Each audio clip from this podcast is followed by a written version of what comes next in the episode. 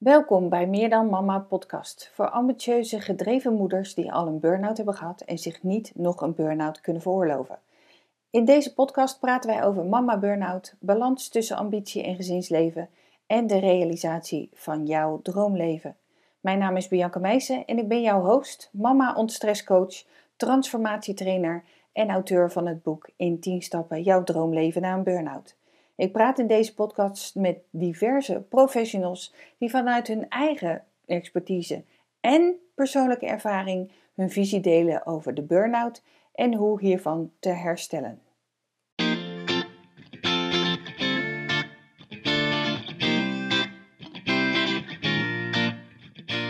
Goeiedag, welkom bij deze Meer dan Mama podcast. Podcast over moederschap, burn-out, ambitie, balans, beter gezegd, gebrek daaraan. oh yeah. balans? Hoezo? En vandaag uh, ben ik in gesprek met Marley Huizinga. Um, we gaan het hebben over haar reis. En hoewel ze absoluut burn-out ervaring heeft, ga ik deze reis eens noemen als de reis naar jezelf. De reis naar je persoonlijke ontwikkeling. De reis naar waar zijn we nou in hemelsnaam mee bezig. Ik heb niet voor niks burn-out je spiritual wake-up call genoemd. Dus laten we het ook eens op die manier bekijken. En um, ik heb Marley ontmoet tijdens een event. En ik denk dat ze dit zelf niet eens weet. Ik zat naast haar en het enige wat ik voelde was: Ben je zo blij dat je er bent? En we hadden nog geen woord met elkaar gewisseld, maar dat was het enige wat ik voelde. Ben je zo blij dat je er bent? Zij is die middag nog weggegaan, dus we hebben uiteindelijk bijna niks met elkaar gesproken. Maar daar gaan we dus vandaag verandering in brengen. Gewoon eens te ontdekken. Waar komt Marley vandaan? Wat is haar reis? En wat, uh, ja, wat zijn haar tips en tricks voor jou als burn-out ervaring hebbende gehad of er middenin zitten? Of voor degene in jouw omgeving die een burn-out En um, ik heb deze vooral ook als onderwerp vanuit onze hooggevoeligheid. En ja. daar komt ook Marley's expertise vandaan over hoog, hooggevoeligheid. Zou jij in een korte notendoppen misschien een beetje kunnen delen wat jij, wie jij bent? In een nutshell. Vind ik altijd een vreselijke vraag. Echt hè? En dan, ja. wat ga ik nou vertellen van mezelf? Ja. Where do we start? Nou, ik ben geboren in uh, Lekker feitelijkheidjes. Ja. Waar niemand in geïnteresseerd is. Nee. maar wat dan wel? Maar wat dan wel? Ja, ik. ik uh... Ik heb twintig, uh, de afgelopen twintig jaren met uh, heel wat ups en downs beleefd. En ik denk dat mijn, uh, ik zie dat, zie de afgelopen twintig jaar, nou, nee, niet zozeer de afgelopen twintig jaar, maar na de afgelopen twintig jaar als een soort van start van mijn tweede leven. Dat was toen ik me eigenlijk echt ten volste realiseerde dat ik er maar één heb. Hmm. En dat was wel een wake-up call. Die twintig jaar die gingen eigenlijk uh, van burn-out naar burn-out. Soms zelfs door de burn-out heen. Uh, dat ik in depressies terecht kwam. Eigenlijk op privévlak uh, thuis. best wel wat shit meemaakte. een scheiding. De papa van onze kinderen die kanker kreeg. Uh, daar een tien jaar overheen. Er waren eigenlijk in die jaren, er was gewoon heel veel narigheid geweest. Hetgeen me er op een gegeven moment echt toe dwong om uh, naar mezelf te gaan kijken. Mm. En ik identificeer me dus eigenlijk uh, inderdaad niet met waar ik vandaan kom, of waar ik geboren ben, of waar ik nu woon, of wat mijn uh, huwelijkse status is. Uh, nou, die is er niet. maar dus dat, dat, dat, dat zijn inderdaad de, de, de, ja, de standaard dingetjes. Maar ik identificeer me inderdaad meer met mijn proces en waar ik vandaan kom en wat ik doorleefd heb en waar ik nu sta, waar ik naartoe wil. En wat ik daarvoor in mezelf heb mogen aanboren en hoe ik daarin nu ook wel meer uh, ten dienste van anderen, voor anderen wil zijn. Ja. ja. En hoe ik dat proces van uh, de, de shitshow toch in iets moois en iets positiefs heb weten te turnen. Ik vind het wel een leuke omschrijving. Ik zie echt van alles voor me bij de shitshow. De shitshow, ja. Dat is een term die ik wel vaker gebruik. Leven is gewoon een shitshow. En het, de shitshow blijft ook gewoon doordraaien. I love it. Ja. Ik hou ervan. Um, ja, de reis. Laten we die reis dan ook maar eens eventjes uh, overheen vliegen. Ja. Want hoe vang je twintig jaar in een paar minuten? Nou, niet. Nou, dus we gaan er gewoon even doorheen reizen. Gewoon uh, bullet points. Even bullet points even erdoor. Bulleten. Ja. Um, laat ik beginnen. Um, we hebben natuurlijk even wat voorgesprek gehad. En je zei ook van, ja, eigenlijk het eerste keer, het eerste moment was voor jou toen je twintig was. Ja, dat je bij ongeveer. je dokter aanbeelde, of nou 19 was, 20 in ieder geval in die categorie. En um, ja, ging niet goed. Ja. kunnen we lang en breed over zijn. Het ging niet goed. Het ging niet goed. Ging niet goed. En dat op dat moment eigenlijk je dokter al uh, refereerde naar de burn-out en je hebt ook doorgestuurd naar de psycholoog. Nu ben je 21, vandaar ook de 20 jaar ertussen. 41. Oh, je bent 21 hoor. Mij nou, 41. Het zou wel leuk zijn. Nee, uh... en um, uh, ja, ik denk dat de luisteraars zelf ook wel zoiets hebben. 20. Wat? Hoe? Huh? Waar? Toen al? Uh, ja, toen al. Ja. En um, um, ja, de luisteraars die naar de Meerdere Mama podcast luisteren, zijn natuurlijk niet alleen maar moeders, hoewel dat de overgrote gedeelte is. Maar als het dan al een moeder is, kunnen ze natuurlijk ook kinderen hebben van deze leeftijdscategorie. Ja. Dus het is echt niet raar. Echt niet.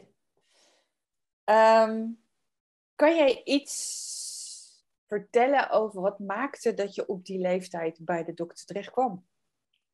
Ja, ja nou, daar, waar, daar ging al een x aantal jaren aan vooraf. Waarin ik uh, vooral thuis, uh, dat er thuis en ook met mijn ouders heel veel uh, spanningen waren. Ik kijk niet per se terug op een slechte jeugd, dat helemaal niet. Um, maar mijn ouders lagen in die periode zelf in scheiding. En vooral terugkijkend leefde ik toen ook al heel erg op een manier die niet klopte met de persoon die ik ja, in wezen ben. Of hoe dingen voor mij kloppen.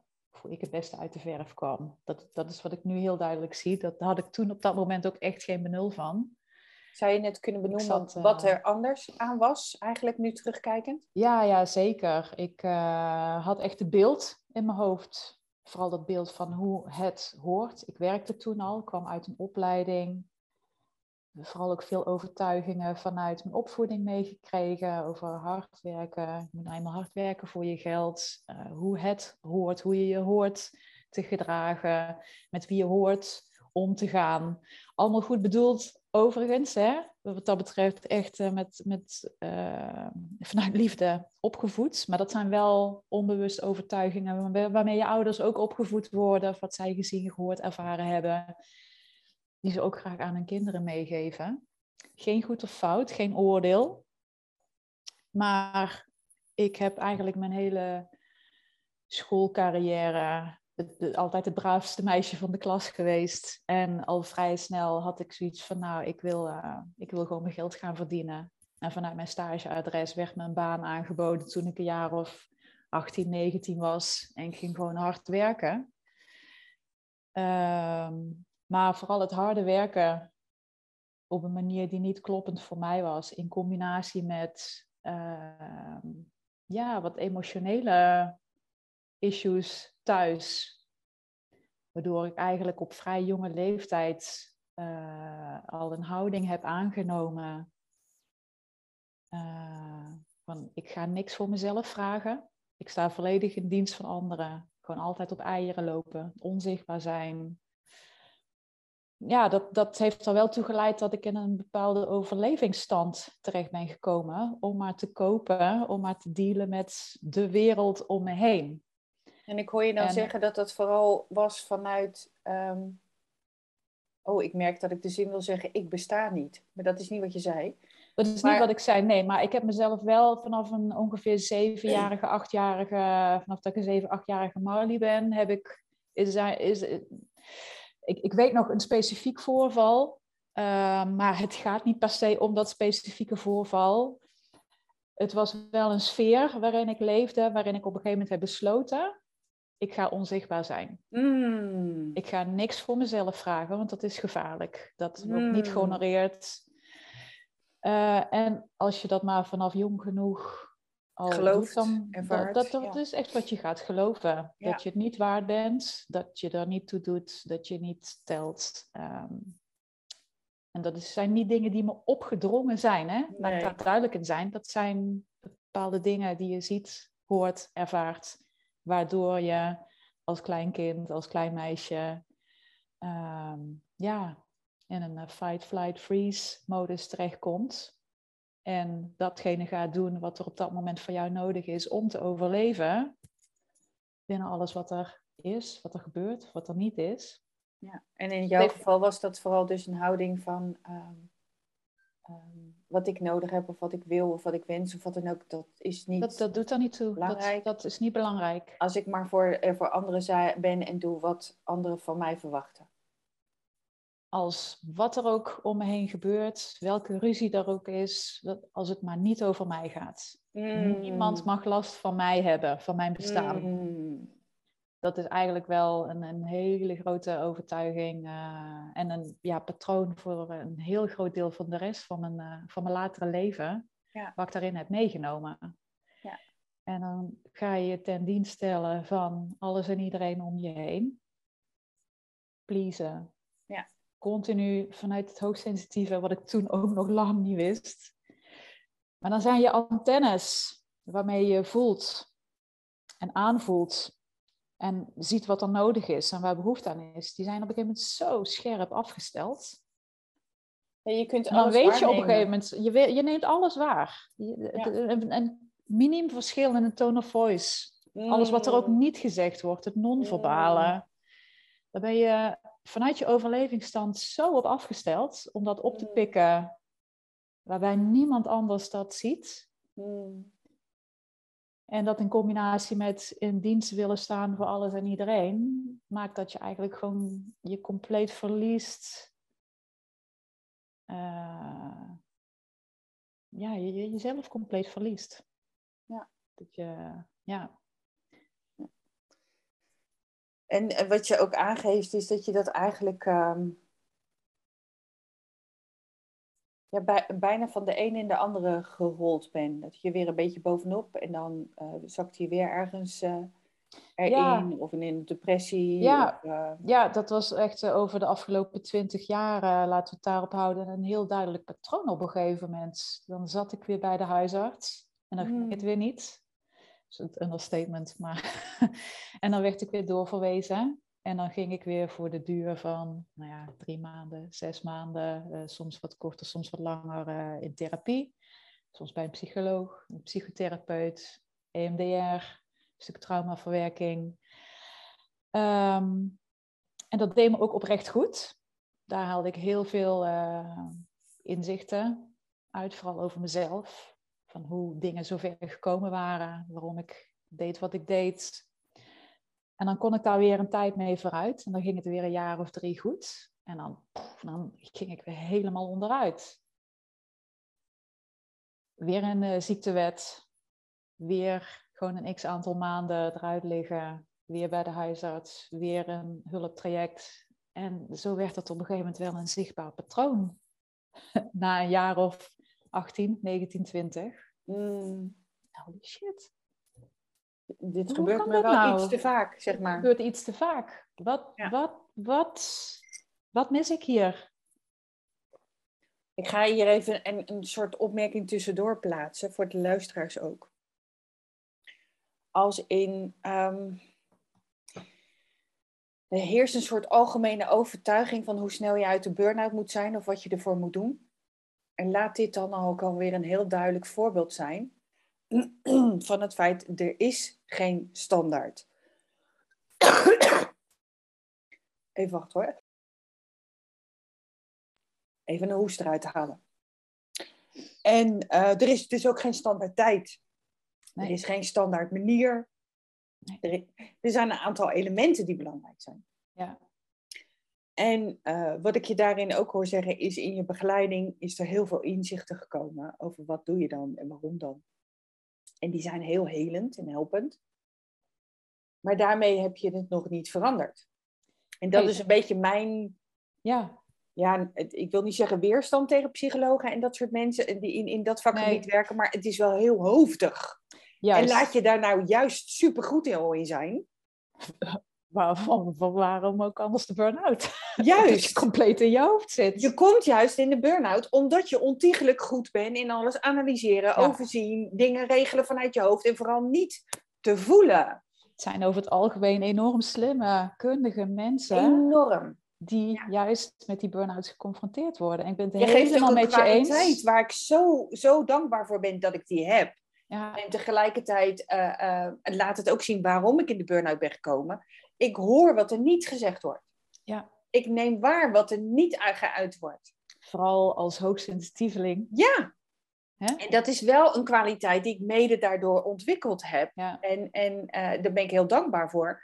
Maar what the bleep, waarom zou je dat überhaupt moeten als mensen gewoon zeggen wat er aan de hand is? Ja. Dus- Terugkijkend inderdaad, is dat precies wat jij zegt.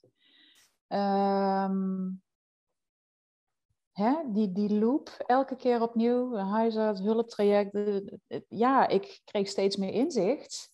Maar op een gegeven moment dacht ik van, met al die inzichten, het helpt me nog niet om te dealen met het leven van nu. Ja. Hoe haal ik mezelf uit het patroon? Wat heb ik daarvoor nodig? Ja. En wat ik daarin op een gegeven moment mocht gaan leren, dat hoe inderdaad waardevol psycholoog, psychotherapeuten, eh, you name it, hoe waardevol ze zijn. In al die trajecten is er nooit specifiek naar burn-out gekeken. Wat ook niet misschien per definitie altijd moet of hoeft. Er zijn inderdaad een x-aantal elementen die je wel graag terug wil zien komen. Maar die zag ik inderdaad niet terugkomen bij de psychologen en de psychotherapeuten. Nee. Toen kwam ik op een gegeven moment...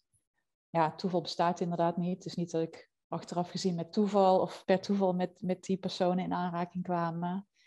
Maar toen kwam ik inderdaad ook via bepaalde mensen op dat moment in aanraking met de wereld van persoonlijke ontwikkeling. De Mm. coaches, Mm.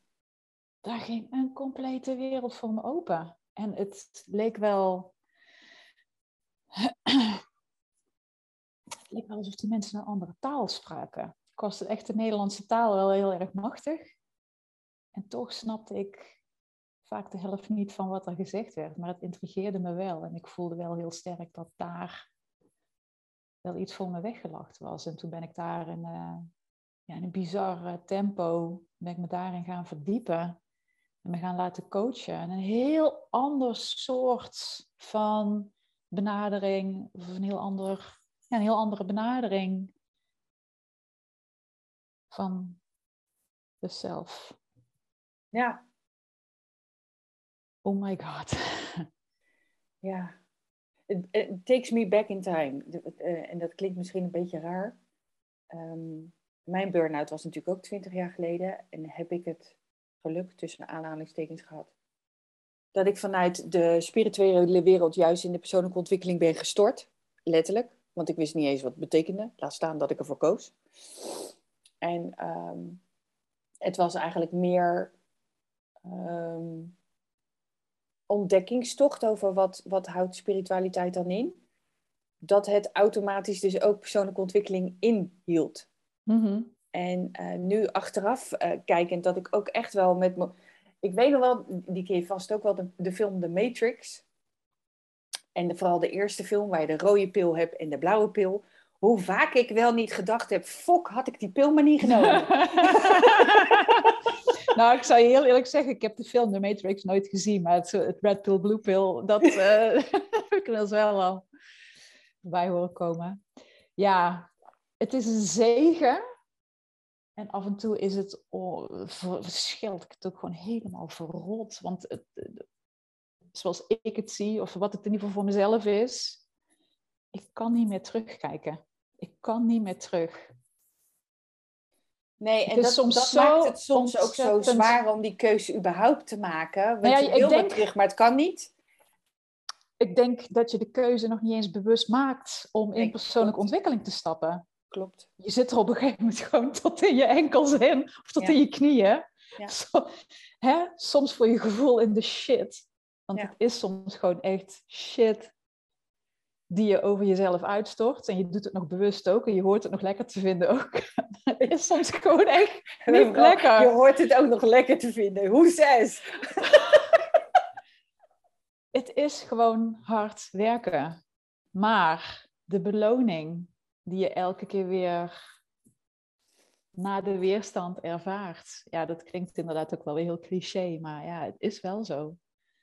Het opent elke keer weer opnieuw deuren voor je, waarvan je niet wist dat ze er waren. Deurtjes Ja. in jezelf. En het heeft me vooral gewoon inderdaad heel erg eh, teruggeworpen op mezelf. En vooral op een heel andere manier. Ik ben echt op een hele andere manier naar mezelf gaan kijken. Waar ik mezelf vroeger ook in de fases van de burn-outs en depressies. Ja, eh, was, was ik echt het slachtoffer. En eh, ook nou ja, dat, dat Zo vanuit nu, het idee van oh, wat dat overkomt het leven overkwam me. Het bedoel leven? Ja. overkwam me. Ja. Ja. En ja. Dat is iets wat ik nu ook gewoon natuurlijk heel veel om me heen zie. Bij mensen die ik ken, of familie of bekenden, in de slachtofferrol zitten. En zou ik soms Ja, ik vind, het een, ik vind het zelf altijd een beetje een nare omschrijving. En ik snap wat je zegt. Ja, ja, jawel. Dat is ook. Maar het, het leven overkomt ons natuurlijk ook. Vooral als je niet bewust bent dat je een keuze hebt. Ja. En eh, eh, als je dan op een gegeven moment tot de ontdekking komt dat je daar wel in kan kiezen, dan is nog maar de vraag hoe dan, wat dan en eh, waarmee dan. Dus het weer leren zelf te kiezen, het weer leren zelf te ontdekken, het weer leren zelf aan het stuur te zitten, zelf te mogen bepalen wat wil ik nou eigenlijk wel of niet in mijn leven. Ja. Dat vraagt best veel van je. ja, dat is echt een wezenlijke shift in echt je innerlijke houding. Ja, en dat is nog niet zo makkelijk Nee, om A, daarvoor te kiezen. B, Nee. Om, om daar ook in te blijven. Want het is. Het, het, ja, het vraagt best moed van je. Het vraagt best doorzettingsvermogen ook af en toe van je. Om ook echt bewust te kiezen voor wat wil ik nou? Ja. Waar word ik nou blij van? Waar Ja. wat wil ik nou in mijn leven re- realiseren? In plaats van het overkomt me. Ja, het, het, het vraagt inderdaad zeker een, een, een kracht die je, zeker als je nog midden in die burn-out zit, Pittig hoor. Nou, die... eh, En toch is het bij mij wel ook tijdens die burn-out of in de nasleep van die burn-out, dat bij mij wel dat er, ja, ik, ik kan niet de dag, tijd of zo meer noemen, maar ik, kan, ik weet wel nog een, een specifieke situatie waarbij ik echt bij wijze van spreken dag, tijdstip, setting, alles nog gewoon feilloos kan herinneren, omdat dat, dat gewoon echt de gamechanger voor mij is geweest. Dat iemand wel gewoon brutaal eerlijk tegen me zei van, je gaat zo rond in je eigen bullshit verhalen. Hmm. Doe niet zo arrogant. Be humble. Hmm. En dat was zo pijnlijk. Hmm. En ik kon dat ook gewoon totaal nog niet pakken. Nou ja, hoezo? Doe niet zo arrogant. Be humble. Wil je dat ik op mijn blote knieën nederigheid ga tonen of zo? Ik snapte hem niet. En toch terugkijkend is daar echt wel een, eh, zijn heel wat zaadjes geplant. Dat iemand me wel toch heel erg met mezelf durfde te confronteren. Ja, en als ik jou dan hoor, ging het in, dit, in jouw ervaring vooral ook over dat stukje van eh, stop eens met te geloven in je eigen bullshit verhalen. Ja, Stop eens ja. met, met te zeggen van ja, dit gebeurt mij omdat. Ja, Ja, dit ik is kan dit mij nou omdat. eenmaal niet omdat ik, of ik heb dat nou eenmaal niet tot mijn mogelijkheden, of ik kan dat niet, of ik ben, of, hè, inderdaad alle overtuigingen Ja. Die ik maar over mezelf had en over de wereld en over hoe het zou moeten zijn en wat ik zogenaamd verdiende, maar niet gekregen had. En, en weet je, het, het mag allemaal tot op bepaalde hoogte waar zijn, maar het dat definieert je, je niet. Het definieert je niet. Ja, ik moet ook ineens denken aan een heel, heel simpele oefening jaren geleden. Er, was, er werd de vrijheid geboden om gewoon eens je, je shit verhaal te vertellen. Je shit show. Ik vind hem geweldig. Ik blijf hem Hij is lekker. Hij is lekker. Ja. dus uh, um, er was ook een hele grote groep mensen. En ga, ga gewoon maar iemand kiezen en, ver, en, en, neem de tijd ook eens om jouw verhaal te vertellen. Wat, wat gaat er allemaal mis in je leven? Nou, Ehm, ik denk dat iedereen wel herkent dat, uh, dat er mensen zijn die dat dan ook echt aanpakken om vol overtuiging te verklaren waarom zij zijn waar ze dumpen, zijn. Dumpen. Ja. Er komt de vuilniswagen. Ja, precies. en dat jij zelf dan soms af en toe zoiets hebt van nou, nou, nou, nou, zo erg nou ook weer niet. Of weet je, wat er dan ook in je, in je opkomt. Maar dat je het ook heerlijk vindt als je jouw eigen verhaal kan vertellen en iemand luistert ernaar. Want ja, weet je, wat jij hebt meegemaakt is toch ook best wel pittig, veel vervelend. En dat, dat je dan, uh, bij die oefening zaten we dan midden in dat verhaal nog. Dus iedereen ging steeds dieper in, dat, in die shit verhaal geloven ook echt. En dat een van de eerste opmerkingen was, oké, en ga gewoon vooral door in je verhaal. Maar ga sneller praten. En toen was het uh, even later daarna aan, ga nu heel langzaam. En, eh, en nou, zo waren er een paar van die verschillende dingen. We moesten wel blijven vertellen, maar dus elke keer wel een element veranderen. En toen zei hij op een gegeven moment, en nu op zijn konijn. Nou, echt, de hele zaal lag plat. dat, je, dat er op zo'n moment kun je ook niet anders meer dan om je eigen verhaal lachen. Dat je dan ook echt zoiets hebt van, ja jeetje, wat maak ik het toch eigenlijk veel, zwaar, erger misschien wel dan het echt is. Ja, en ja, ja, helemaal waar wat je zegt. En je kan één verhaal ook vanuit verschillende energieën vertellen. Ja. Waarom vertelt de ene je een verhaal en als je dan klaar bent met luisteren, dan voel je je helemaal leeggezogen. Ja. En de ander kan eenzelfde verhaal vertellen en dat is inspirerend ja. en voedend. Ja. Of, ja. En dat ligt dus niet aan het verhaal, nee. maar hoe jij ten aanzien van het verhaal staat. Of hoe jij het verhaal brengt. Of welke... En hoe je het zelf ook ervaart en beleeft. zelf ervaart, inderdaad. Ja. Ja. ja. Nou ja, we hebben natuurlijk ook al benoemd van, weet je, dat persoonlijk ontwikkelingsstuk is belangrijker eigenlijk dan dat vanuit de psychologen soms even bewust wordt meegenomen. Ehm, en laten we vooral ook het lichaam daarin niet vergeten. Hmm. Het lichaam. Het lichaam, dat ding dat er ergens onder je hoofd aan bungelt. Ja, ja, ja. Bij mij in ieder geval zeker wel. ja, ja, dat is inderdaad waar we het ook in het voorgesprek over, over hadden. Dat ik, uh, uh, ja, dat vind ik ook best nog wel een ding om dat te, te erkennen. Misschien vooral ook naar mezelf. Dat ik nog steeds in, uh, in grote mate nog wel een wandelend hoofd ben. En dat ik mm. eigenlijk bezig ben of in het proces zit om ook inderdaad het lichaam, nou, dat dat erbij mag horen. En dat dat uh, juist heel belangrijk is en misschien ook wel, nou niet misschien, belangrijker is dan het hele hoofd. Mm. En uh, ik hoorde daar uh, een paar jaar geleden zo'n mooie uitspraak in. En dan moet ik zelf ook nog altijd even goed denken dat ik hem goed om zeg. Wij zijn heel erg gewend om ons hart aan te laten sluiten op ons hoofd. Maar we mogen ons hoofd eigenlijk juist meer op ons hart aan gaan sluiten. Ja. Maar daarvoor moet wel de verbinding er ook zijn. Ja. En ja, dat is, dat, uh, dat is een proces waar ik zelf ook nog aan leren ben. Daar ben ik heel eerlijk in. Ik vind het soms ook nog hartstikke moeilijk om te voelen. En waar voel ik dan iets? I don't know. Ja. Oh, ik hoor hem zo vaak ook van mijn klanten of in de, in de, in de groepen. Maar wat voel, ik voel niks. Jawel. en dat inderdaad gaan herkennen. Ja. En ontdekken. En, en wat houdt dat in dan? En, en, ik, ehm, en misschien herken je deze ook wel.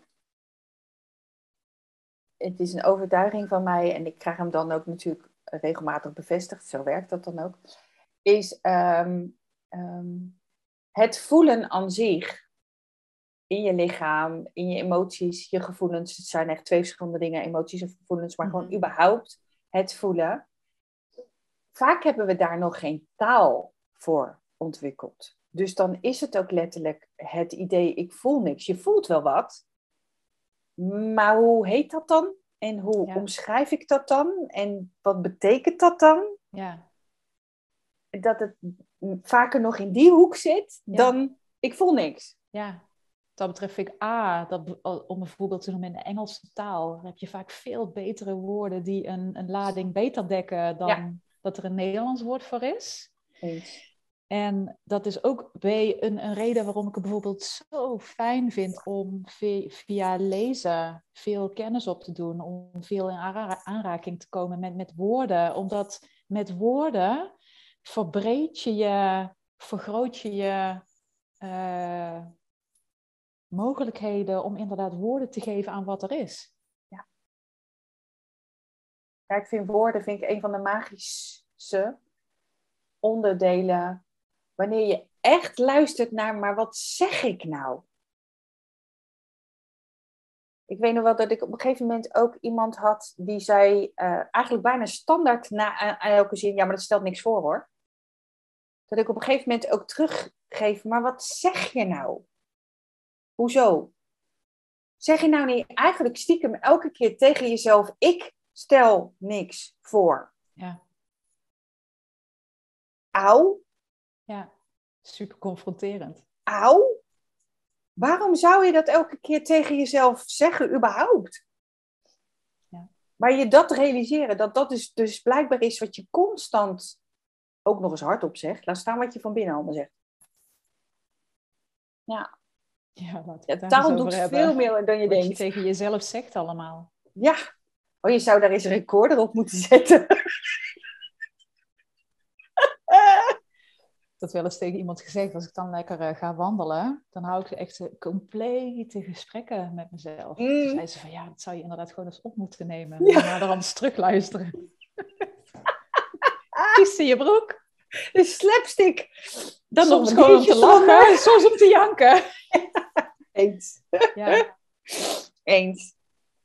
de Maar kwaliteit van je gedachten en de, het, het verhaal wat je jezelf vertelt. mm, dat is wel zo belangrijk om daar bewuster van te worden en daar eens Ja. wat vaker bij stil te staan en Ja. de aandacht aan te geven. Ja, en dat maakt het ook best een reis. Want het is, niet, het is eh, natuurlijk het ontdekkingstocht van, van wat denk ik nou eigenlijk allemaal. Maar daar ben je best goed in om dat te analyseren, want dat is ook mee de reden waarom je een burn-out krijgt. Maar dan ook nog, maar wat voel ik nou eigenlijk allemaal? Ja. En daar nog een taal voor zien te krijgen. Wat zeg ik nou eigenlijk allemaal? En dan, die hoorde ik bij jou ook nog. En ik weet niet of dit bij iedereen geldt. Dus mocht je luisteren en je denkt, ja, die ken ik ook. Laat het me weten. Maar ik snap het niet. Dat wou ik dus net zeggen. Geen toeval, hè? Wat net in me opkwam, is dat ik mezelf mag toestaan om het soms ook gewoon even niet te weten. Mm, is Ik zo heb nog een overtuiging Ja. dat ik alles moet weten. Ja. Dat ik inmiddels wel de leeftijd heb waarop ik heel veel, en zeker ook binnen hetgeen wat ik teach of wat ik verkondig, Mm, ik ben de expert, ik mm. moet het allemaal weten. Nou, niet dus. Maar dat, waar staat dat? Ja. Dus note to self, hè? Ja, precies. Ja. Nou ja, het Ja. is wel iets wat ik ook steeds zeg. Van, ik begeleid en ik, ik help. En ik heb een hoop kennis opgedaan op basis van de opleiding en de ervaring of wat dan ook. Maar hoe het specifiek bij jou van binnen Ja. afspeelt, dat weet ik niet. ja, Kan ik ook niet weten. Nee. Moet ik ook niet willen weten.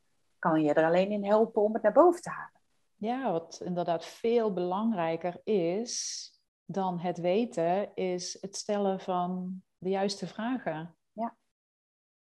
Want mijn antwoorden hoeven de jouwe niet te zijn. En mijn pad is per definitie het jouwe niet. Nee. En alles wat ik heb ervaren en heb gezien en meegemaakt en daaruit heb gehaald, hoeft voor jou niet te gelden. Nee. Dus het is zo verdomde belangrijk om bij jezelf te raden te gaan en je eigen antwoorden te gaan vinden. En daarna te gaan leven, wat dat ook voor jou betekent. En daar heb je inderdaad eigenlijk alleen iemand voor nodig. Of ja, klinkt zo simpel. Ehm, maar die je de juiste vragen stelt. Ja, en, nou... ik vind het wel belangrijk dat woordje, je hebt wel iemand anders ervoor nodig. Want het is, ja, we halen het uit onszelf.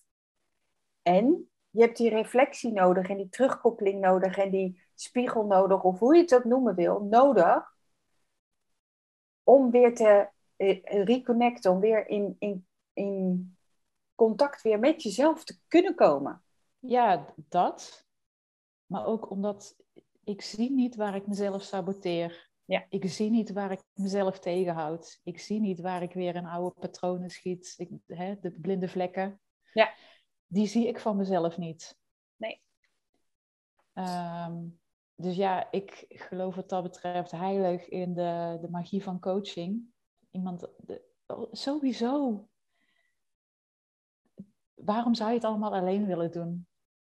Het is, uh, het is zoveel leuker om het samen met iemand te doen. Het is zo waardevol. Uh, maar wat, ja, sommige stukken van jezelf, die kan je gewoon niet zien. Niemand.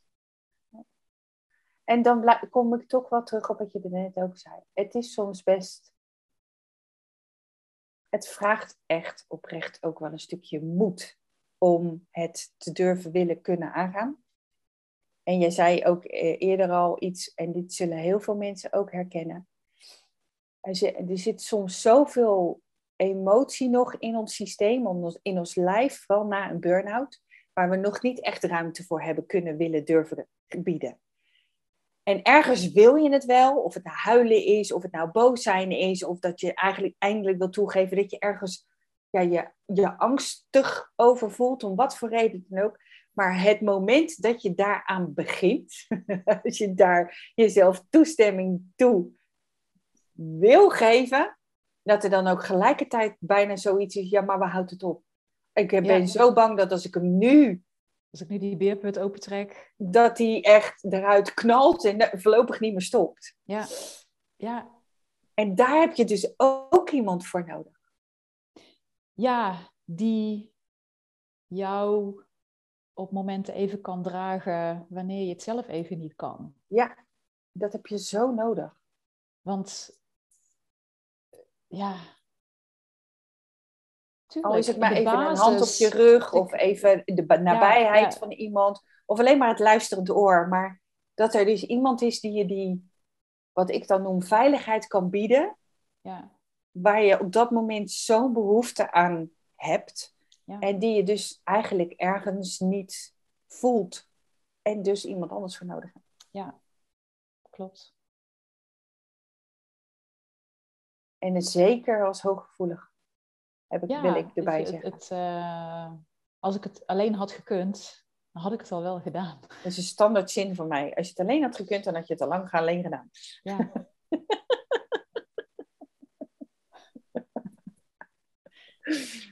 ja.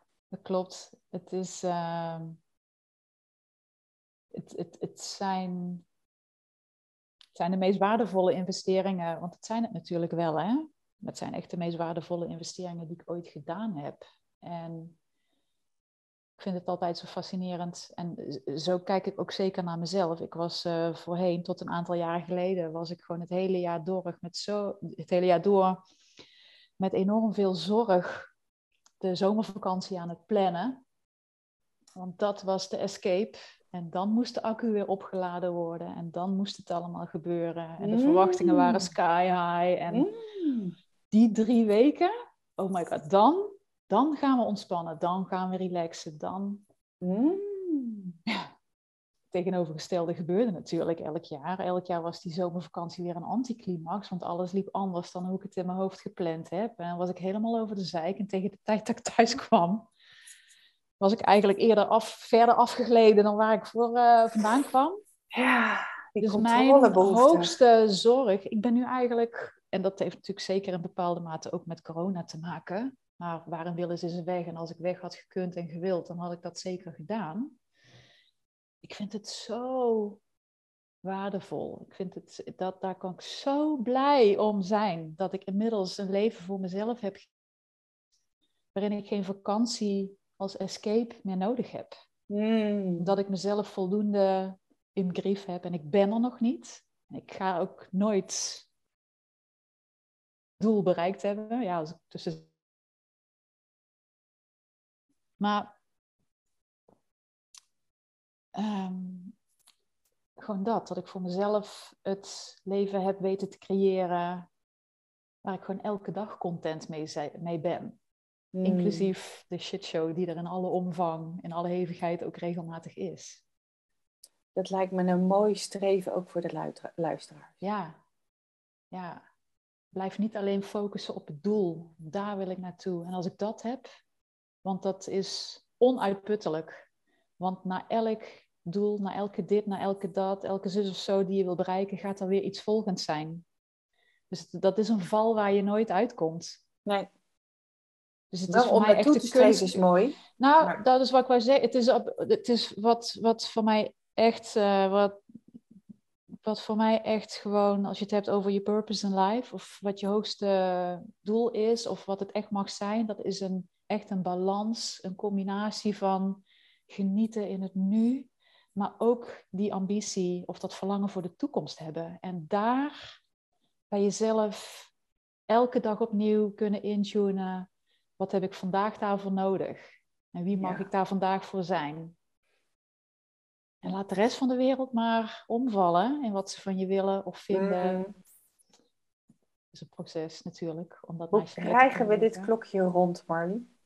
We begonnen met balans, of het ontbreken daarvan, en we eindigen met balans. Met balans. Ja, en dat het ontbreken van de balans en dat elke burn-out, of, of je dan nou één hebt gehad, of meerdere, of depressie, dat het elke keer weer een uitnodiging is, een wake-up call is, een boodschapper is, Ja. die je net zo lang blijft krijgen, totdat jij de boodschap erin weet te lezen. En dat is altijd vroeg genoeg wanneer het daar is. Ja, het komt altijd op tijd. Altijd. Je bent nooit te vroeg of te laat. Nee. Dit is wel heel erg spiritueel aan het worden. Ja, nou ja, goed. Maar ja, That's ja, what it is. that it, it is what it is. Ja, Ja. Ik, ik geloof daar wel heilig in. Niks Ja. gebeurt per toeval. Nee. Situaties niet, mensen die op je pad komen niet. Het zijn allemaal boodschappers die jou iets duidelijk proberen te maken. Nou, ik denk dat onze boodschap wel eh, duidelijk is, in ieder geval voor de, voor de luisteraars en de kijkers misschien op YouTube. Ehm, ja, welke afrondende tip, top, oefening, advies of wat dan ook, waarvan jij zegt van, die zou ik wel heel graag nog willen meegeven. Zit jij er nog middenin of al uit de burn-out? Vind dat, het is waarschijnlijk zo'n kleine vraag, maar ik vind dat dus zo'n grote vraag. Eén tip. Dan denk ik meteen, heb je vijf uur? Nou, ik, ik, ik, ik op zich zou het nog wel kunnen regelen, maar ik denk mijn luisteraar niet. Nou, ik, ik, ik ben dan weer geneigd in, eh, om in clichés te vervallen. Het grootste cliché, de grootste waarheid daarin is dan toch wel dat je, je bent perfect zoals je bent. En alles wat jij nodig hebt, alles wat voor jou weggelegd is in het leven, alles wat je daarvoor nodig hebt en wie je daarvoor hebt te zijn, dat, dat zit gewoon al in je. Soms heb je wat shit, sorry, om er even eerst af te halen. shitshow, ja, om te krijgen in het leven wat je nodig hebt, of, of om te krijgen in het leven wat je wil, krijg je eerst wat je nodig hebt om datgene aan te kunnen trekken wat je wil en het te kunnen dragen. Ja. Dat. En dat klinkt inderdaad heel cliché en in basis is dat ook zo. En tegelijkertijd is dat wel waarom we überhaupt leven, ontdekken, spelen. En eh, de, de mooiste uitspraak daarin vind ik in allerlei vormen en shapes en forms, maar deze blijft altijd wel het meest eh, refererend daaraan. We willen altijd zo graag een diamant zijn en in basis zijn we dat ook. met alle facetten die erin zitten. En dat kan ook alleen maar omdat die diamant onder druk is gezet. Ja. En uh, dat geldt ook voor onszelf. Dus soms hebben we eerst wat shitshow te ervaren. ja, en die diamanten die liggen ook niet zo uh, aan de oppervlakte. Daar nee. heb je ook eerst naar te graven. Ja. Voordat hij er een volle omvang uh, met al zijn shine. Ja, precies. En dat diep zielduiken, zoals ik dat altijd noem, is daar Ja. echt wel een onderdeel van. Ja. En eh, mooi om jouw reis hierin, eh, in jouw inzichten vooral ook en ervaringen daarin te horen. En ehm, zoals de luisteraar waarschijnlijk ook wel merkt, is dit ook wel een iets andere podcast dan anders, omdat we het hier ook vooral hebben over wat voelen we nou? Wat ervaren we dan? Wat gaat er dan door ons heen? Er is ook een vertraging in de manier waarop we praten. En ehm, laat die vertraging met je meereizen in voelen bij jezelf. Ha, wat heb ik eigenlijk vandaag nodig? Ja. Om daar te komen waar ik zijn wil, maar vooral vandaag. Welke behoeften heb ik vandaag? Nu, op dit moment. Ja. En die antwoorden die vind je inderdaad in de verstilling, in de Ja. vertraging. Ja. En niet op de sneltrein. Nee. Dankjewel, lieve Marlie. Jij bedankt voor je uitnodiging. Ja, Ik vond het tof. Echt fijn. en uiteraard geldt weer, mochten er vragen zijn eh, voor Marlie, voor mij, laat het weten. En eh, ik zal het straks nog wat informatie over Marlie ook delen. Maar voor nu, dankjewel Marlie. En Heel tot de volgende keer. Zeker.